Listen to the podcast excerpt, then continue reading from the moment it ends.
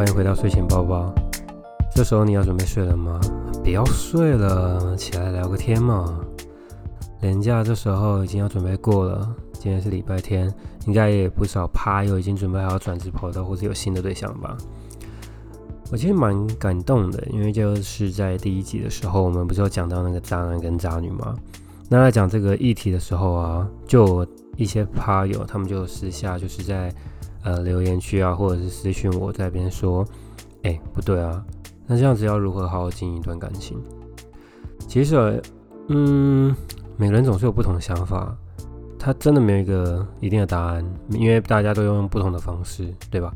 但他其实也没有好或不好，只有适不适合。那我自己是属于一个比较理性分析的人，但是。相对的，其实我也有做不好，或者是我自己没有看到盲点。人嘛，总是有做不好的时候，并不可能说每个人都是完美的。但如果单纯只是经营感情这件事情的话，也许我能够分享一些蛮有趣的心得。因为之前在介绍的时候，其实有提到，因为我的背景是做设计，那其实我们平常在看设计的时候，会从不同的角度去看待一些事情。那很有趣的就是在。感情这一点，有时候我们也会用不同的角度来看这件事情，因为它有时候，当你从另外一个角度去了解一件事情，或者是分析这件事的话，诶，它很有趣，你会得到一些蛮新的见解。那我们今天就来聊点比较特别的。为什么会说特别呢？因为这个议题其实是之前跟朋友在聊经营感情的时候有提到的。那竟然，无论你到底是遇到渣男还是渣女，甚至是你真的遇到了一个真命天子、真命天女，whatever，不管。不过，我们还是要好好去经营感情，对吧？那经营感情，很多人常常都会开玩笑说：“啊，没有啊，经营感情就像是经营事业一样啊。”哦，那这样子的话，我们要如何经营？其实，就像前面说的，大家方式都不同，但是我们今天想用一种比较特别的方式来去介绍这件事情，也就是我们在职场上很常听到的。KPI 还有 OKR，这很奇怪吗？嗯，没错，这论点如果其实蛮特别的。如果从某个角度来看的话，它其实是有共鸣的。但你有没有想过说，它其实是可以和感情去做结合的呢？那我们今天就来好好听听看。不过呢，在讲 KPI 跟 OKR 以前，我相信这边应该有很多在办公室工作，也有还在上学。甚至是已经可能是社会的主管了，又或者是创业的人。当然，我们还是来好好简单来讲一下 KPI 跟 OKR 吧。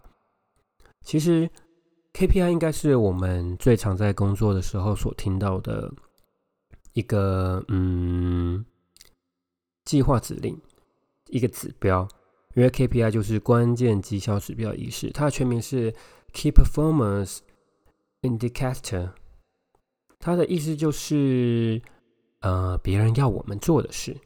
那 OKR 比较不太一样，OKR 是我们自己想做的事，它也就是 Objectives and Key Results。那 KPI 关键绩效指标，它这个其实是在九零年代的时候，很多的学者啊，whatever，不管什么学者，它是结合了一些什么目标管理啊、平衡积分卡、八十二十那什么鬼东西法则啊，演变而来的啊。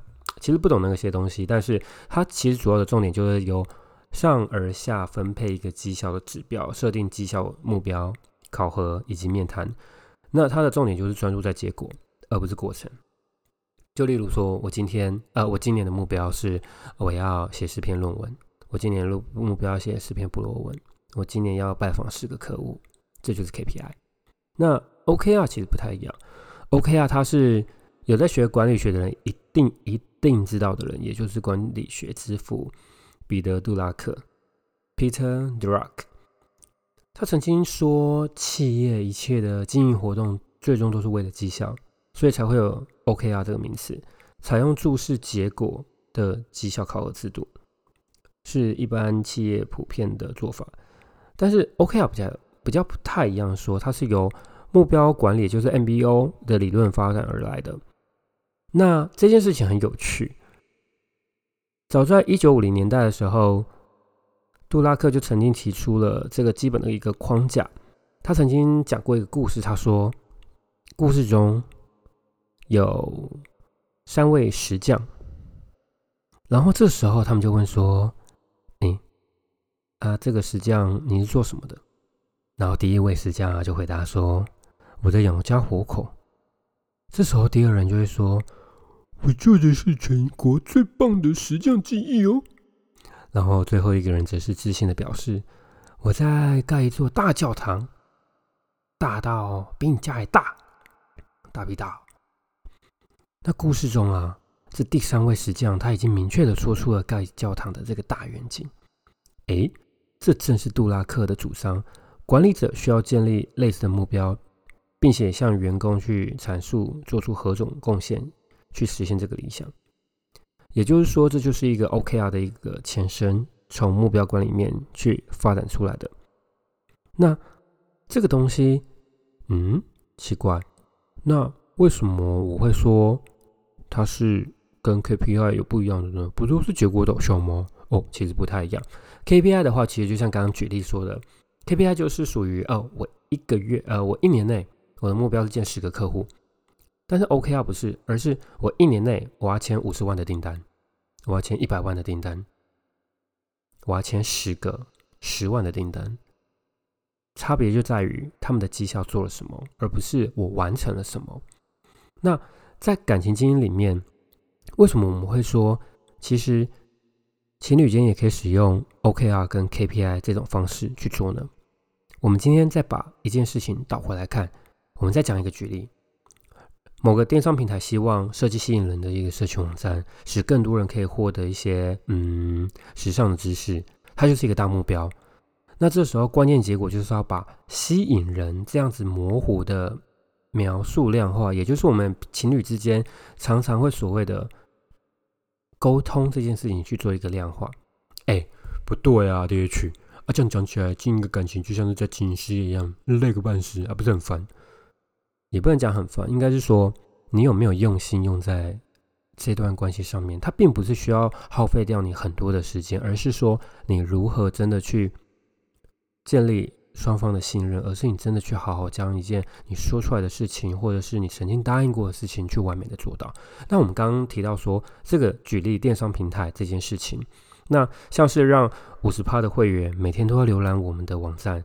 或者是读者观看一个呃服装的时间至少停留三分钟以上的叙述，它就是一个关键结果。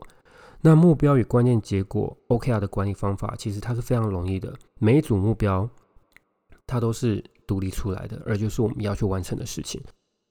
那为什么我们会说情侣间也可以使用这样子的方法呢？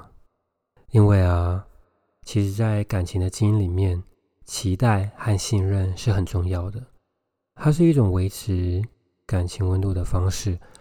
我们常常会开玩笑说啊，经营感情像事业一样，就像前面刚刚提到的，如果你有客户的信任，或是团队的信任和期待，那你基本上只要努力走在正确的道路上，基本上，嗯，成效都不会太差。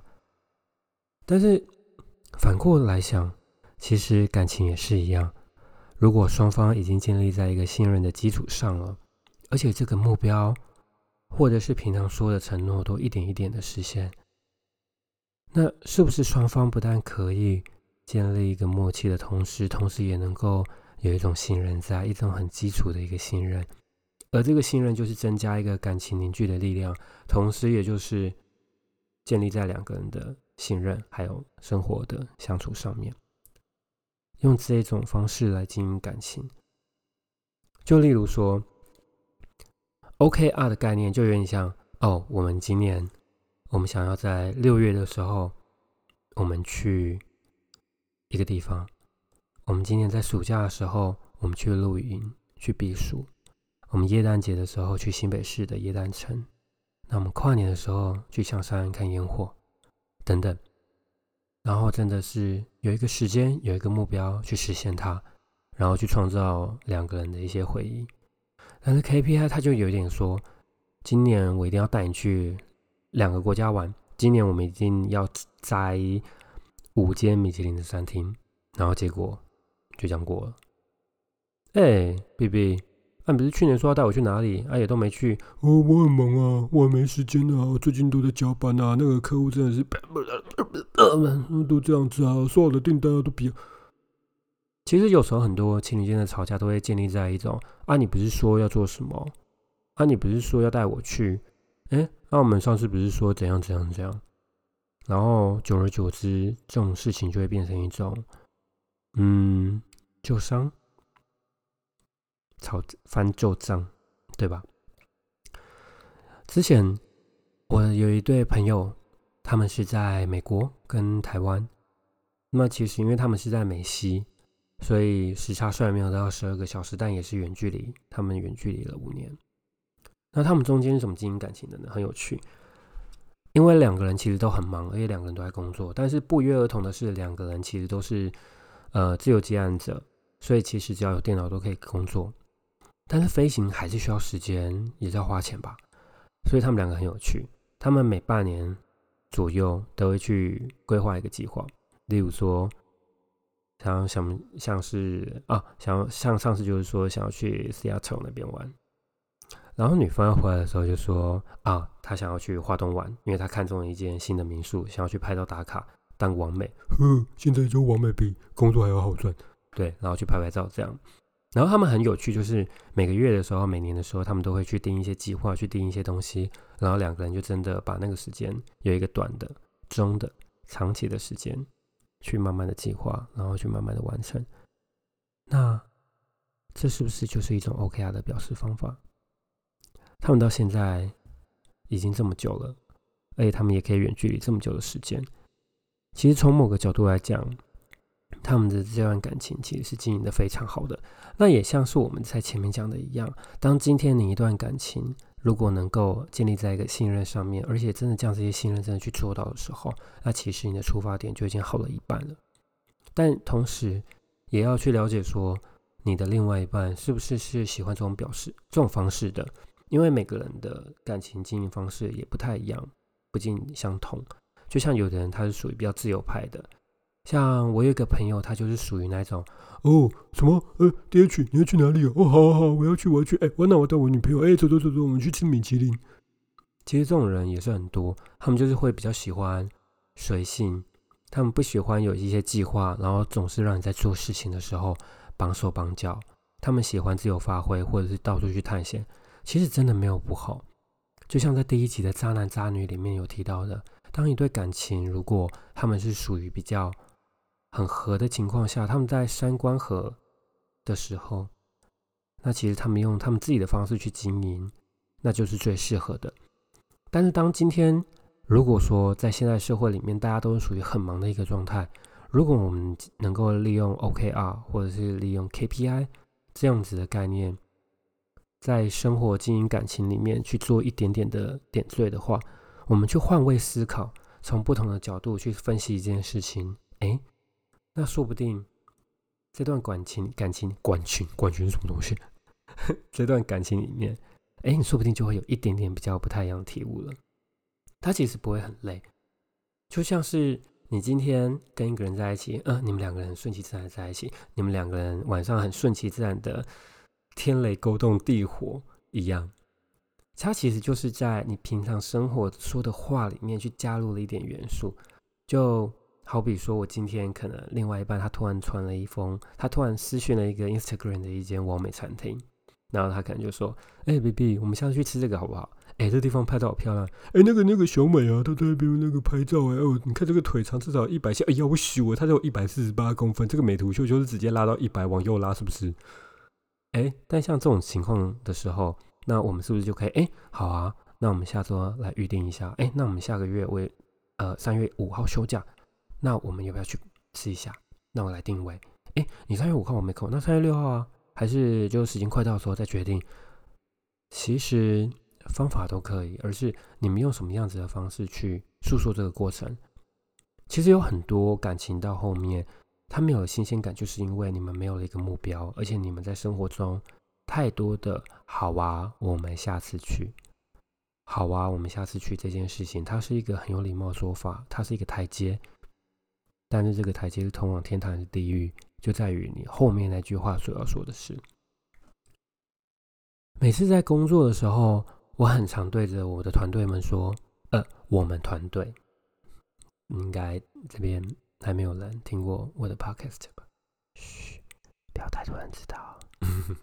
Just kidding，就是我们的团队啊，其实有时候在开会的时候，我蛮感动。有时候大家会说：“嗯，这个东西，这个 A 方案还不错，也许我们下次可以试试看。”哦，那我就很习惯，就会说：“好，那。”我们有可能可以摆在什么时候，或者是那我们下次开会的时候，可不可以多提一些内容，多找一些素材来做一些东西？那这样子，我们是不是有比较多的方向，甚至是可以比较清楚的知道说这个东西能不能做？当这种事情开始去做一个计划案的时候，哎，我想要做什么东西？哦，可以啊，你想要做什么？那这个成本大概多少？这个大概什么时候完成？我们有可能会在今年春夏出吗？还是有可能要到秋冬。当你今天心里有这种概念在的时候，它就会具体的实现了，它就不会只是一个空壳，它是一个有灵魂的对谈。什么叫有灵魂的对谈呢？就是它有始有终。什么叫做没有灵魂的对谈呢？就是那我们仔细去想一想，那是不是有在很多的感情里面，其实在对谈过程中都是这样呢？哎，B B。那个谁谁谁说要去哪里？那你们要去哦？好啊，可以啊，就去啊。哦，几点啊？哦，那时候我没空哎。嗯，那不是说原本要去，然后现在怎么又不去了？其实，一个灵魂的对谈，它其实就是建立在你有没有真的花心思去聊了聊这件事情，而不是说你是用敷衍的态度再去讲这件事情。如果当你今天是属于一个。你真的是很有心放在这个人，或者是这件事情，甚至是这份工作上面的时候，你会真的去好好的去思考，说你要如何回答，而不是说敷衍的去应付这个人。所以，当 KPI 跟 OKR 这个概念它结合在你的情感经营里面的时候，相信我，他觉得是加分的。如果没有加到分，也许是你们两个人的问题，不要来找我，绝对不要来。那其实啊，就像第一集里面所说的，有些人之所以他会渣，就是因为他许下了一个做不到的一个承诺。那这个做不到的承诺，如果你做不到，就不要乱许；如果你可能做得到，也可能做不到，哎，他妈的，你就努力去实现就好啦，对不对？那如果说你已经做到呢，就好好去实现。人都不喜欢被骗的感觉，人都不喜欢有太多期待而失落的感觉，任何人都一样。那如果你真的没有信心做到，但是你可能做得到，就不要给对方太多期待，宁愿给对方一个惊喜或小提示就好了，对吧？我特别喜欢的一个 Netflix 影集《安眠书店》。嗯，他在第一季、第二季的时候，他曾经好像是 Baker 吧，他曾经有说过一句话，他说：“If we don't have trust, we have nothing。”他正好也反映了我们所说的信任关系。那这样听完后，是不是突然觉得感情和事业都能一飞冲天呢？如果啊有什么好的回馈或者特别的经验，欢迎分享在下面，也欢迎私讯给我。如果有什么想听的主题或故事，或者有什么意见，也欢迎在下面留言和我说。最后不要忘记分享和订阅，这里是睡前抱抱，我们下周见，拜拜。